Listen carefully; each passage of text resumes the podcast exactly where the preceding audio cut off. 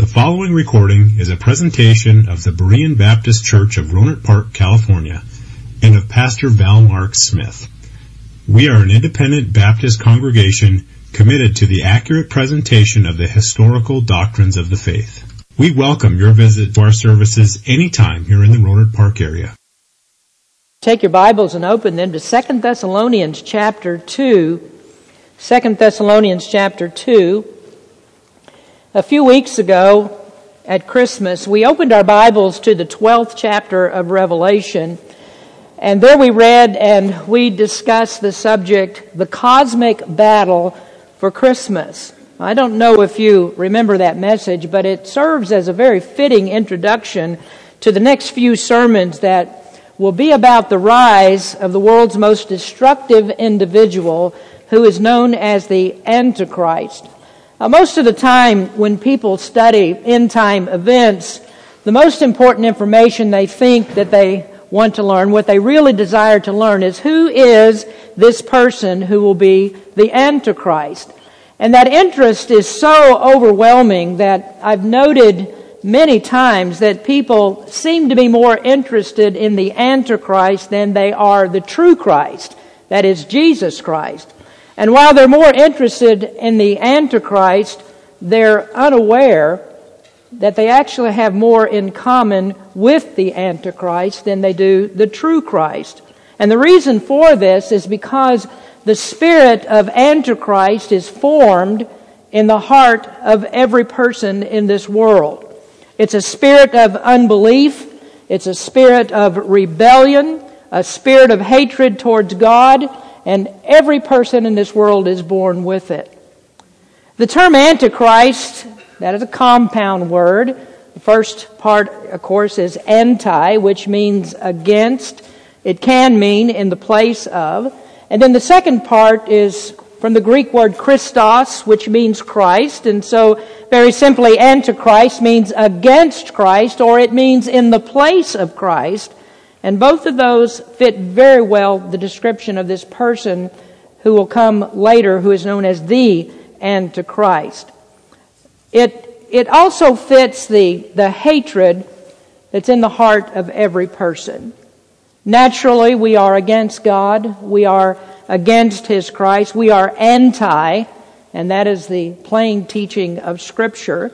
What we do is we put other gods in the place of Christ. That is the source of all idolatry. As Paul says in Romans chapter 1, that we refuse to retain God in our knowledge and we don't submit to Christ. And so the true creator and sustainer, the providential God of this universe of heaven and earth then is replaced by our imagination. The apostle John is the Bible source of this term antichrist. He used this word antichristos. He's the only one that wrote it that way in the scriptures, but he is by no means the author of this concept. Now he wrote in his epistle of 1 John in the second chapter in verse 18, Little children, it is the last time, and as ye have heard that Antichrist shall come, even now there are many Antichrists, where we know that it is the last time. In other verses such as 1 John 2.22 and 1 John 4.3, he describes the doctrine of Antichrist. In the 22nd verse, who is a liar, but he that denieth that Jesus is the Christ. He is Antichrist that denieth the Father and the Son. In the fourth chapter, in verse 3, and every spirit that confesseth not that Jesus Christ is come in the flesh is not of God, and this is that spirit of Antichrist whereof ye have heard that it should come, and even now is it already in the world. That's the doctrine of Antichrist. It's a very extensive doctrine. It's the doctrine that denies the deity and the lordship of Jesus Christ. It denies his right as the supreme ruler of heaven and earth. It denies his salvation to eternal life, that it comes only through him and it denies what Jesus said that He is the way, the truth, and the life. That Jesus Christ is the only way that we will ever come to God. Now, as we see in verse number four of this text, the Antichrist opposes all that is called God. That is, he opposes all the works of the holy God. And it's also true that anyone who opposes the work of God has this spirit of Antichrist in him. As far back as the Garden of Eden, the spirit of Antichrist was at work in the world. Satan is the originator of all false works. He opposed God's work in the creation of man. There's speculation that God's intention to exalt man above the angels and thus above Lucifer was the event that set off Lucifer's rebellion. He didn't want to be just another creature that was put under God's dominion. So Lucifer rebelled against God in heaven, and then he carried that spirit of rebellion to this earth, and that began his centuries long opposition to God's work of the redemption of man through Jesus Christ, and thus he is, Satan is, Antichrist. And that opposition will continue until God brings world history to its close. Now, the cosmic battle for Christmas was part of his plan to prevent Christ's birth and his redemption through the cross. Satan lost that battle, but the battle continues, and its last great attempt will be to give rise to the Antichrist and usurp God's authority on this earth. So we can look into the, in the Bible and we can trace the activity of the Antichrist, the spirit of Antichrist, down through the Bible's history. It began with the fall of man. The spirit of Antichrist is the reason that Cain killed Abel. It's the reason the entire world was wicked in the days of Noah, and God destroyed it with a flood. You can find the spirit of Antichrist in Pharaoh, who tried to kill all of the male Hebrew babies. The spirit of Antichrist was in the Canaanites when they fought against Israel's possession of the promised land. It was in the many plots to destroy the royal line of kings in Israel that would have prevented the Messiah's descent from David. And this descent of Christ at times was dependent upon one person who hung between life and death or on one child that had to be protected at all cost. The spirit of Antichrist was in the Babylonians when they destroyed Jerusalem and the temple in the days of Jeremiah.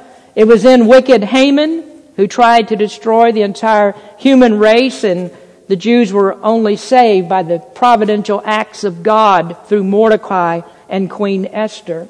The spirit of Antichrist was here in the intertestamental period when Antiochus Epiphanes, the Seleucid king, offered a sow on the altar in Jerusalem and then tried to destroy the Jews. The spirit of Antichrist was in King Herod, who was foiled by the wise men and then retaliated by ordering all male babies in the vicinity of Jerusalem to be killed in an effort to find the true Christ. The spirit of Antichrist was in Jesus' ministry when the crowds heard him preach, and then, after hearing the true gospel, they tried to throw him off a cliff in Nazareth. The spirit of Antichrist was in the chief priest who took Jesus to a mock trial and condemned him. And he was in Pilate. The spirit of the Antichrist was in Pilate when he let a seditionist go free and replaced him with an innocent man and then nailed him to the cross. This spirit was in those people who pleaded with Pilate that he should set a guard at the tomb to prevent the resurrection. It was in the Jewish leaders who hated the church and gave authority to a man named Saul and sent him to search out Christians and take them to prison. And then it was in those who took that same man when he was converted to Christ and threw him in prison and then put him to death. The spirit of Antichrist was in the Roman emperors, Domitian and Caligula and Nero, and yes, even in Constantine, who promoted paganized Christianity in the Roman Empire. The spirit of Antichrist was in the popes of Rome who began the Inquisition and persecuted God's people and tried to hunt them to extinction. Uh. The spirit is also very modern, as it was found in Hitler with the Holocaust and with Stalin in Russia and now with communists in China and Muslims that have infiltrated every European country. It's found in the halls of our American Congress. It's found in our Supreme Court. It's found in the presidency. It's on the dais in the debates of the candidates for president. The spirit of Antichrist is alive and well in this world as there are those in Palestine who are trying to destroy the Jewish state of Israel. The spirit is alive in Hollywood. It's alive in the liberal news media. It's alive in the sexual perversion of LBGTQ that threatens our families and the very existence of them and this nation. It's alive as a spirit of murder in the one who supports abortion. And friends, the, the spirit of Antichrist is here in Rohnert Park in this neighborhood in a Roman, or rather in a Mormon church right down the street that fits John's description of those who deny that Jesus is the Christ. And in his day, John said the Antichrist was already working. And he is still working today in the false prophets in America and all across the world.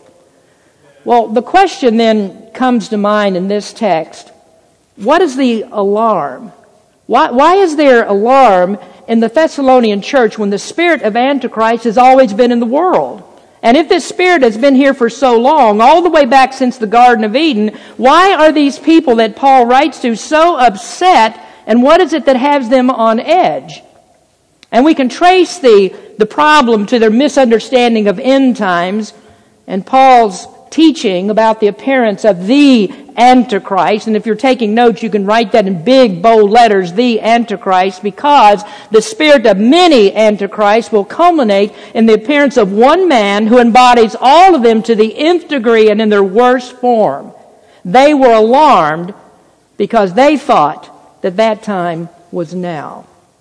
The alarm was the intense persecution that will come at the hands of this one man. His appearance is taught in the Old Testament. It's found in the teachings of Jesus. That's where Paul got his information. It's in the Bible that in the end times it'll be characterized by the appearance and the embodiment of the world's most evil imaginable in this person who is known as the Antichrist.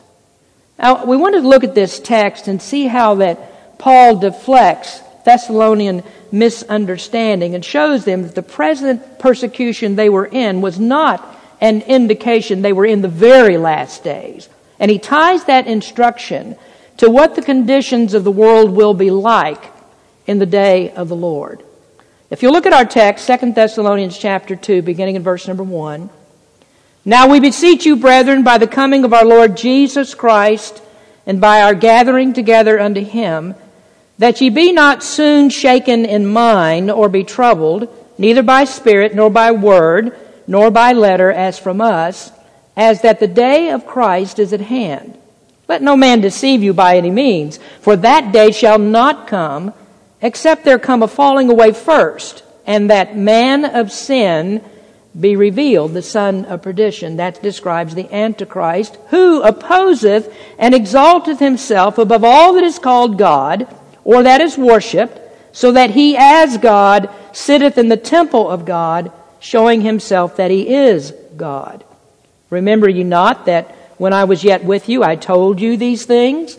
And now ye know that what withholdeth, that he might be revealed in his time. For the mystery of iniquity doth already work, only he who now letteth will let, till he be taken out of the way.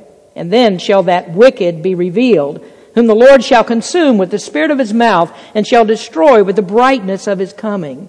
Even him whose coming is after the working of Satan, with all power and signs and lying wonders, and with all deceivableness of unrighteousness in them that perish, because they received not the love of the truth, that they might be saved. And for this cause God shall send them strong delusion, that they should believe a lie, that they all might be damned, who believed not the truth, but had pleasure in unrighteousness. Our attention in this text is drawn once again to the confusion of the Thessalonian church about end time events. And as you see here in verse number five, Paul said that he had already explained these things to them when he was there in their city. This was when they were converted to Christ and they became a church. This is information that he wrote to them also in his first letter. And there are only just a, just a few weeks between the first and second letters. And in the meantime, this confusion had not been dispelled. The confusion of the end times had, had not been dispelled and it was exacerbated by false claims, by forged letters, and by false teachers in the church. Church remained under intense persecution, and they misunderstood this persecution to be the, the final catastrophe of the end times. And what they didn't understand was, was that persecution is characteristic of all times. That God's people have experienced persecution from the world since the very beginning. And I've just shown you, we've rehearsed uh, some of the history of this, and we've seen that the spirit of Antichrist has tried in every way imaginable to destroy God's people.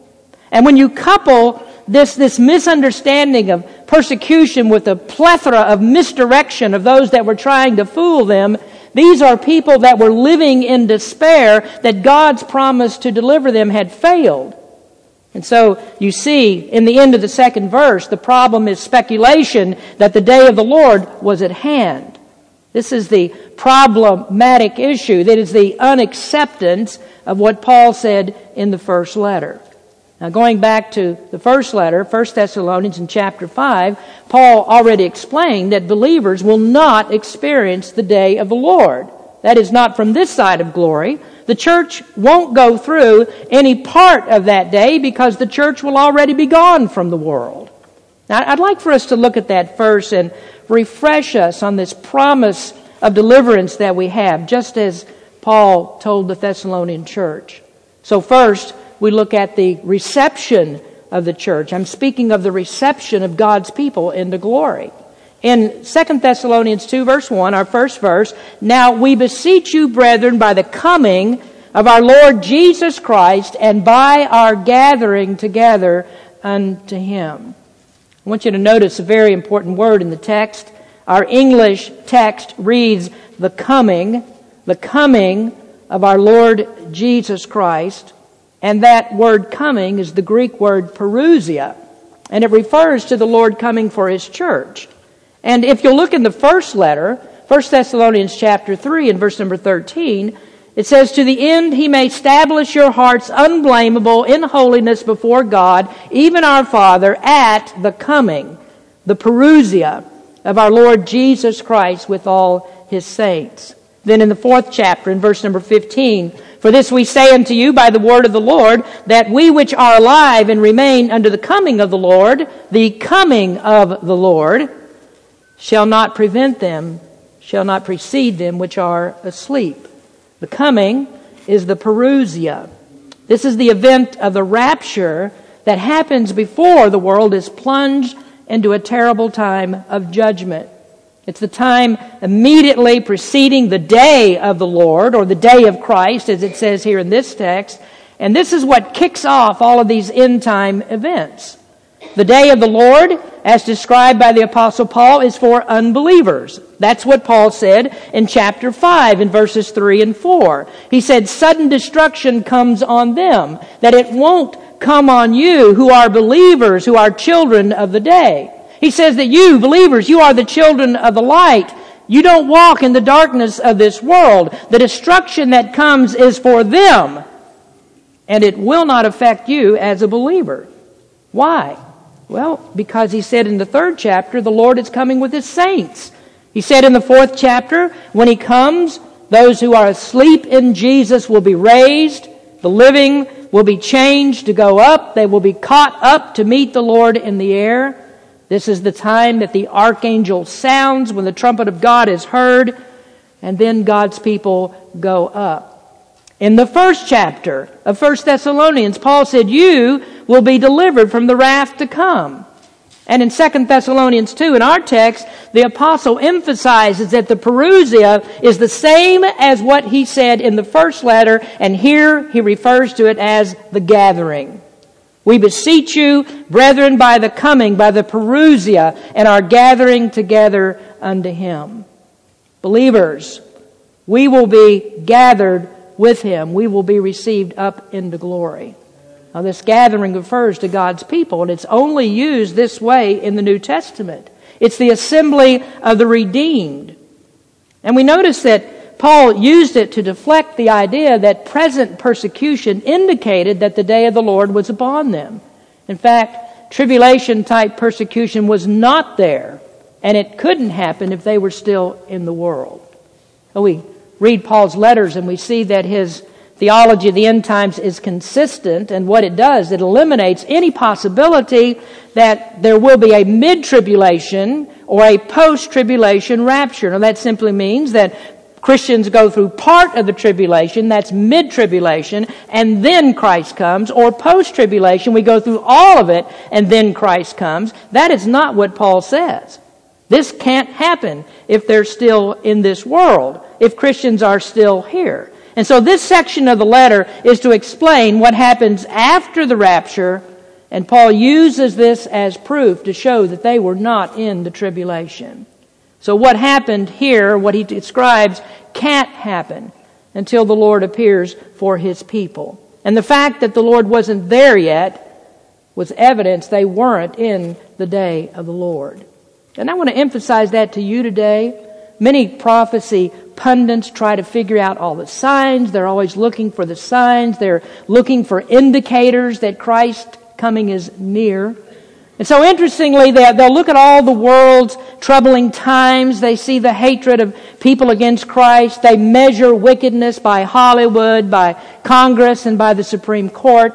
They measure it by the rogues that are running for president and by the one who sits in the office without a semblance of morality. They measure it by the trampling of Christian rights, and so they say, aha, this means that the, that the coming of Christ is near. These are the signs of the times, and so Christ must appear soon. One of our former members never failed to go out the door without asking me, Have you seen this? Have you read this article? Do you see what the Pope is doing?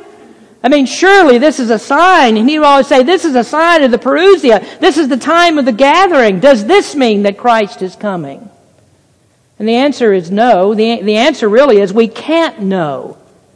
Because the spirit of Antichrist has always been here. This evil spirit has always been in the world, and a review of world history shows that our time is not the worst time. And so it's not a time for us to judge. We don't have the ability to judge. As Christians, we're not going to see that time. We, we, we won't recognize that time because the coming of the Lord could happen at any time. It comes without warning. So we won't even understand it to be a different time. Persecution and hatred of God's people has always been here. We experience it now, and across the world it's being experienced. So we don't speculate about the times, because then we would end up like the Thessalonians. We end up with confusion, we end up with false hope or with no hope predictions of Christ coming, and you see it in the papers from time to time. You know, it, it comes around in cycles, it seems like, that people are predicting that Christ has come, and everybody gets prepared. And what happens is that fosters despair and confusion when he doesn't show up. It ruins trust in the living God who said, You are not going through the tribulation. But when the predictions don't come true, people despair. Now, if you look back at chapter 1 and verse number 7, the apostle said, You that are troubled, rest with us.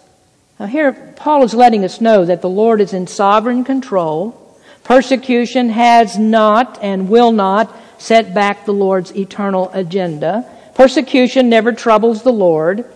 So it's fear of this that prevented their rest and it confused them about whether God is actually always looking out for our good. And this is what happens when you believe false information. These are people that became convinced that this tribulation, the intense persecution they were going through, this must be the last days. And if so, then they were treated as unbelievers, people destined for this day of the Lord. Now, date setters and sign readers deny the truth of God's promise the prophecy seminars that are always looking for things like blood moons and signs like that are purveyors of lies. And that's the reason that we need to know the truth of God's Word. Our hope is dependent on it. Now, to take us a little bit further, we notice number two, the deception of Christians. Christians can become deceived over these things. The spirit of Antichrist is in the world, and it got its start with that first lie. The spirit lied and promised good, promised Adam that if he ate of that tree that he would have the knowledge of good and evil and that would be a good thing, but that was the wickedest, most diabolical lie that's ever been told. Satan tried to prevent Adam from fellowship with God and he actually succeeded with a temporary breach, but what he couldn't overcome was God's sovereign plan for his first man. Well, here's what happens when Satan loses the battle for the soul. And folks, let me tell you, Satan cannot steal one of God's children. He can't take your eternal soul. Once you are a believer in Jesus Christ, that's never going to be taken away. And so what Satan does, he goes for the next worst thing. That is, he takes away our joy, he takes away our peace, he destroys our happiness, and he works against the confidence that we have in Christ. And that's what all sin is. It's to miss the mark of the very best that God has for you. And so when you yield to sin, you shortchange your confidence in your salvation. Now, if you look in the second verse, you see how Paul termed this. He says, You are shaken, you are troubled, you are disturbed by what you've heard. And a disturbed Christian doesn't function very well. A troubled Christian is spiritually crippled. His hope is off, his sanctification is off. He, he sins and he the lies that he believes will cause him to, to look for the wrong things and cause him to doubt God. And we think for just a moment about the lies of the prosperity gospel. What happens to all of these people who believe the prosperity gospel that you bring your money, you give and you give and you give, and, and God promises He's going to make you rich in this world? What happens when these people don't get the riches they're promised? What happens to their hope? What happens to the confidence they have in God? Well, they lose it.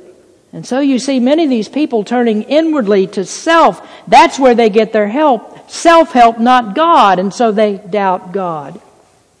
Now it's interesting that Satan has worked against the church for so long. Ever since there's been a church, Satan has worked against it.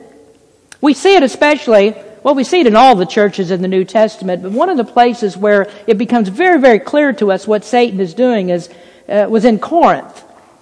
Corinth was a city that had long been a stronghold for Satan for many, many years.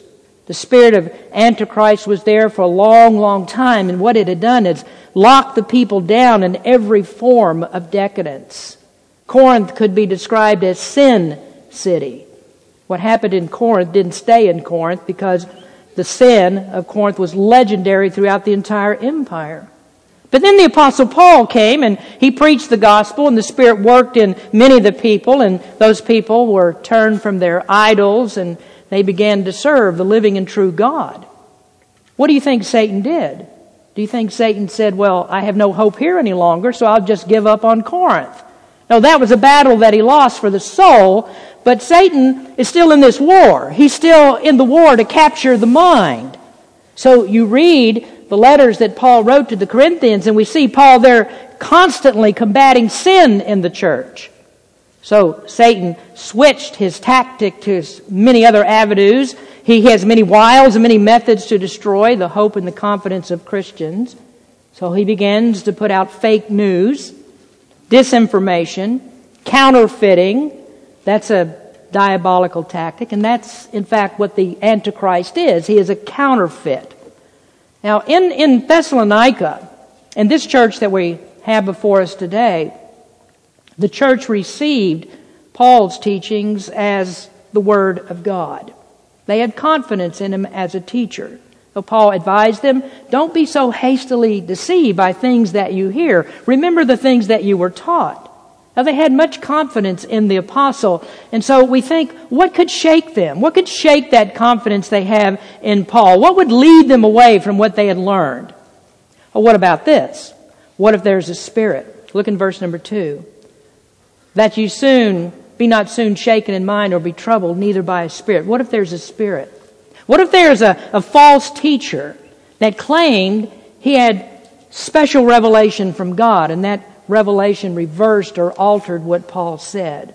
So there in verse 2, Paul says, Don't be shaken so quickly in your minds, not by a spirit, and most likely the spirit that's mentioned here is a, is a false teacher, as it explains in 1 John, where John discussed the spirit of Antichrist. Peter used it that way too.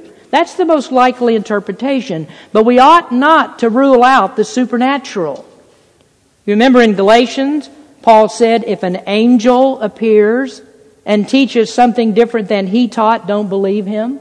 If an angel comes and preaches another gospel, don't believe it. Because even an angel doesn't have authority to change what they learned from Christ. Well, maybe that's what Satan tried in Thessalonica. Angels can take on bodily form.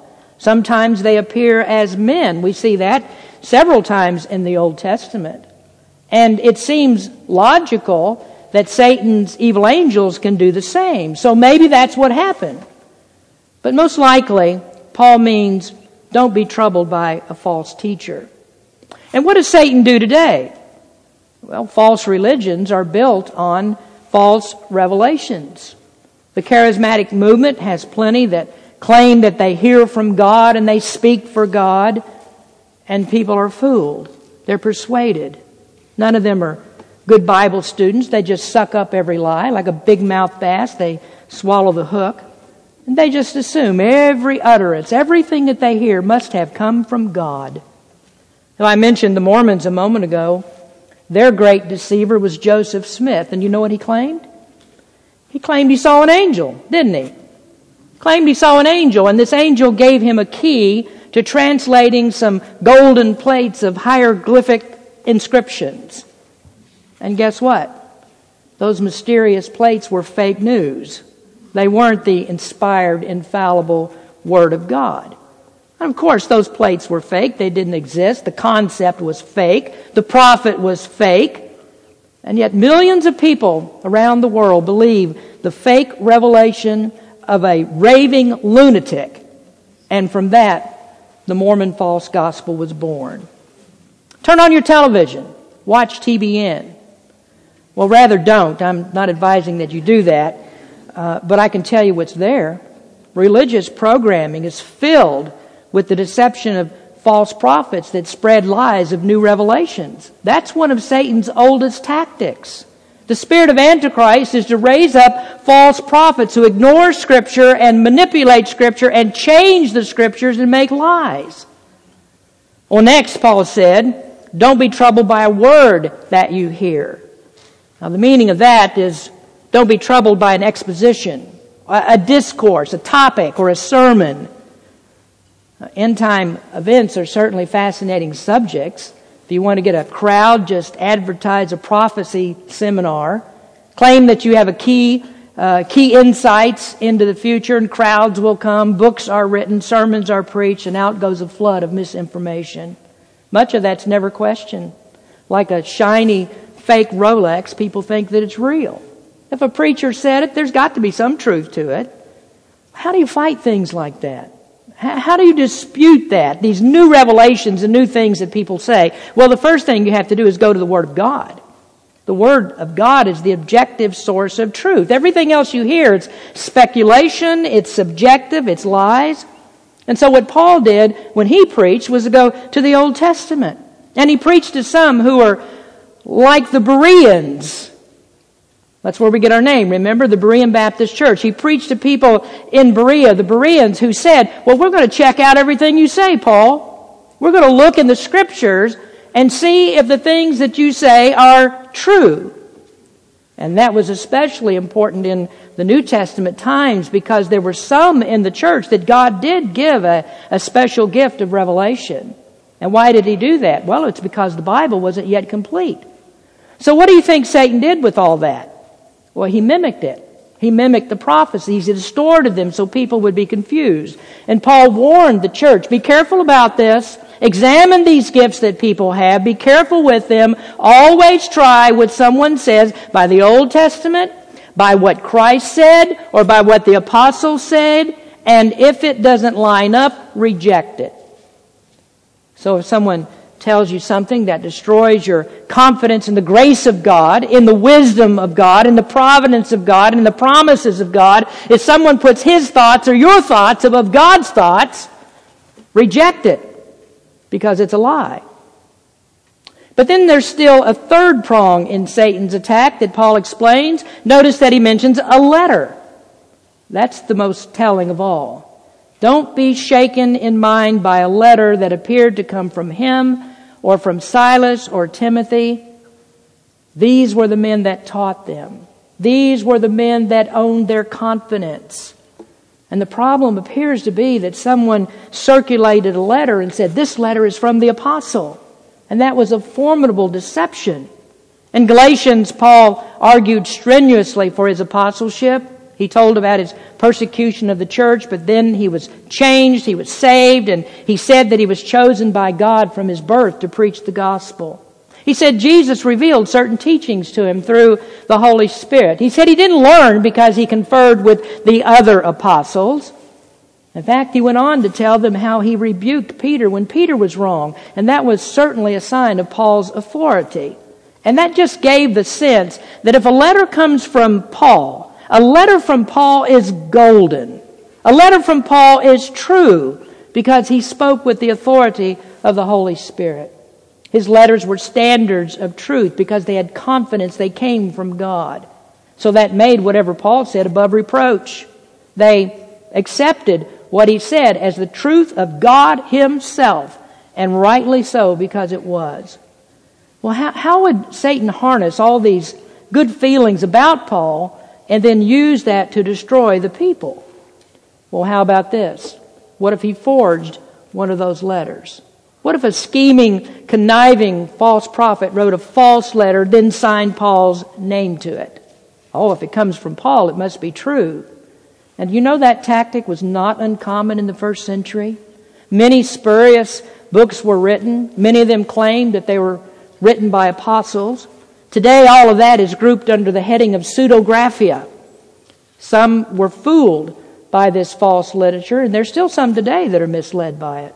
People just don't want to believe the Bible. The spirit of Antichrist is at work and looking for any way he can to discredit the Bible. So false prophets planted a false gospel to supplant the true gospel. Now you think about this. Why didn't all these letters, this pseudepigrapha, why didn't those things make it into the Bible? Well, it's because God preserves His Word. None of those false books rise to the holy character of true writings. None of them were good enough for true students of God's Word. The church never recognized them as inspired and infallible. You can't have something in the Bible that contradicts the Bible. And I might mention this as well that none of this was decided. I mean, what you have right here in your Bible was not decided by a council of the Roman Catholic Church. We didn't get the Bible from Roman Catholicism. We couldn't because the spirit of Antichrist never produces anything that's true. So a false letter circulated, and here are the Thessalonians. They're scratching their heads. Some of them are led astray. And Paul said, Don't believe that. That didn't come from us. There is one gospel. It doesn't change. There is one Word of God. It will not change. There is one truth, and it will always be the same. It was true yesterday. It's true today. It will be true tomorrow. Now again, the point is that certain events will happen in the day of the Lord. As Paul sat down to write this letter, those events hadn't happened. And they still haven't happened. Yes, the spirit of Antichrist is in the world. He's working. He's working hard to deceive you just as he has in every age. But what you see going on now is nothing but ordinary persecution. It's expected persecution, is not the end times tribulation persecution.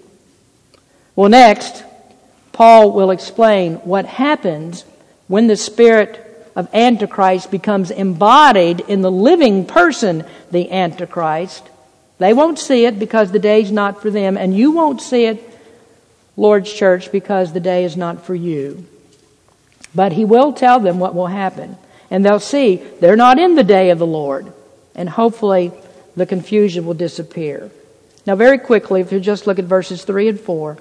Let no man deceive you by any means, for that day shall not come except there come a falling away first, and that man of sin be revealed, the son of perdition, who opposeth and exalteth himself above all that is called God, or that is worship, so that he as God sitteth in the temple of God, showing himself that he is God. That is a description of the Antichrist. Have you seen him? Have you seen him? Then don't ask me if it's the end. I don't know. Neither does anyone. Now we're going to come back to this, and I'll tell you what we do know. I'll tell you what the Bible says about this, and then you'll know as much as the Lord permits us to know. But in the meantime, I will tell you keep your eyes open for the real Christ. He could come today. He may come today. I'd much rather see him than a thousand antichrist. I'd much rather know about him than all the information there is about his impostor. Trust the real Christ. It's the real Christ who gave his life on Calvary to save you.